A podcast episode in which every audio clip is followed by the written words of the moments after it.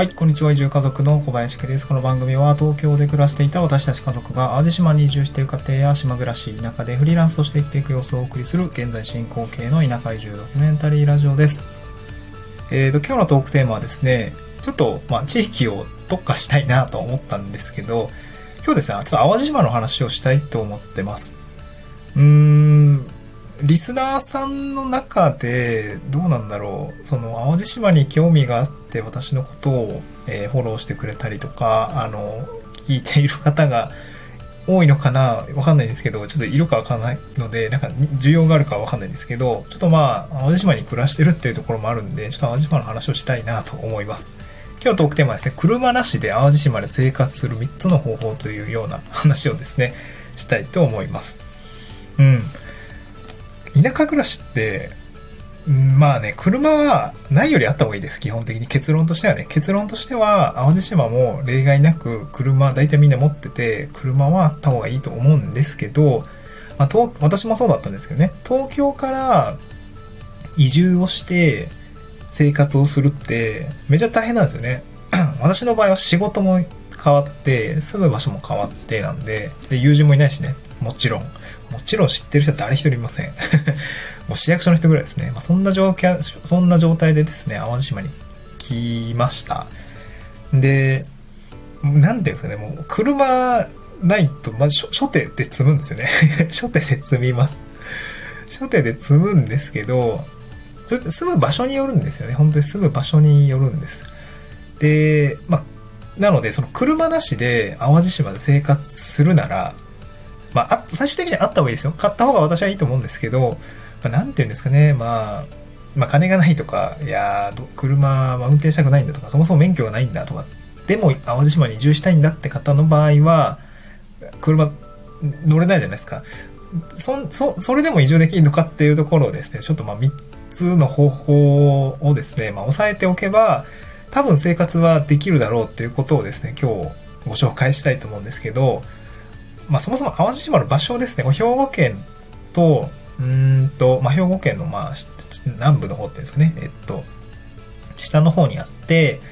で、四国ですね、えー、一番近いのは徳島県ですかね。まあ、兵庫と徳島を結ぶ高速道路の道中に島が位置してるんですけど、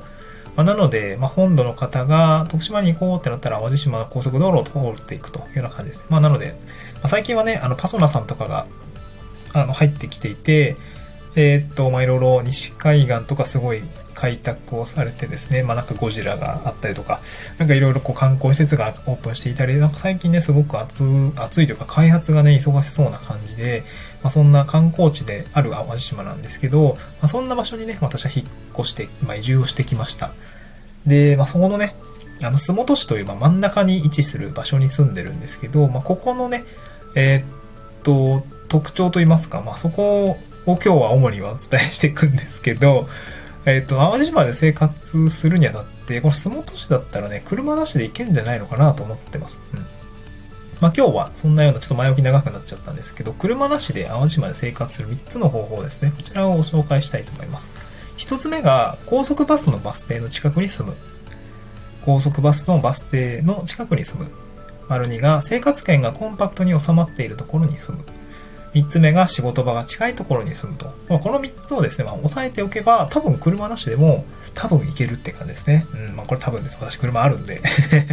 はい、あの、な、うん、感覚で言ってるんですけどね。で、高速バスのバス停の近くに住むってことは、何かっていうと、まあ、淡路島の場合は、あの、車がないとまず入ってこれないんですよね。あの、歩いては入れないんです、島に。あ、でもフェリー乗れば入るのかな。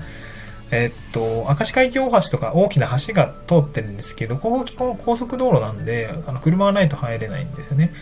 で、じゃあどうやって入るのかっていうと、高速バスを使うんですよね。うん。まあ私はよく、うーん、まあ、帰省をしたりとか、まあ東京から来た時って、神戸の三宮からですね、えっと、バスが出てるんですけど、こちらから乗ってですね、だいたい1時間ちょっとで着くんですね。まあそんな遠くないんですよ。うん。まあ、高速バスに乗っていくと、あの、まあ、淡路淡路島島内のですね、えー、まあ、バス停、まあ、いろいろ止まるとこはあるんですけど、まあ、そこに止まってくれます。うん、で、まあ、なので、その高速バスが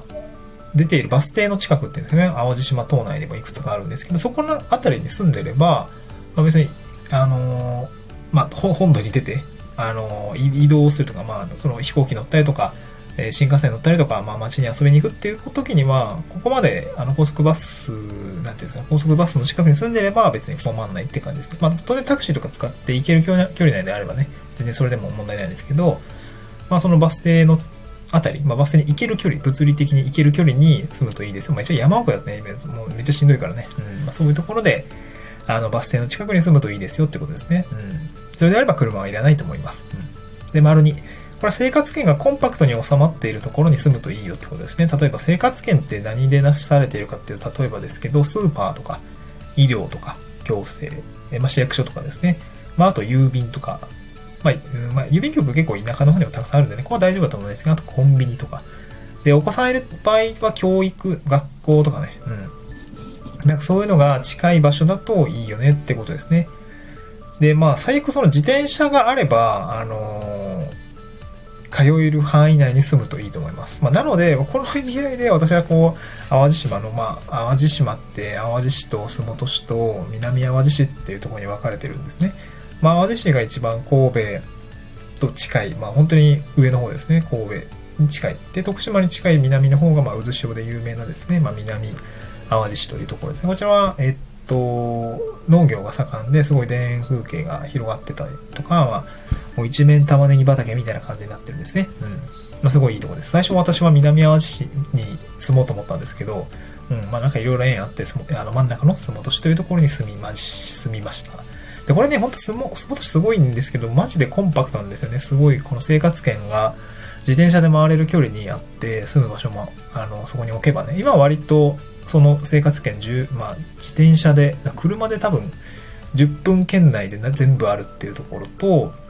なので自転車でだいたい15分ぐらい、ま、うん、ま、車で5分圏内なのかなには、あの、何でもあるっていうところでめちゃくちゃ過ごしやすいんですよね。まあ、最悪これで、あの、車なくても全然行けます。うん。で、最後3つ目がね、仕事が、仕事場が近いところに住むってことですね。まあ、在宅勤務でも OK です。まあ、それだったらね、全然関係ないんで、本当にね、好きなところに住めばいいと思うんですけど、まあ、なんていうんですかね、私の、こっちで出会った友人に、えっと、あ、これあんま細かく言うとバレちゃうから、えあれですけど、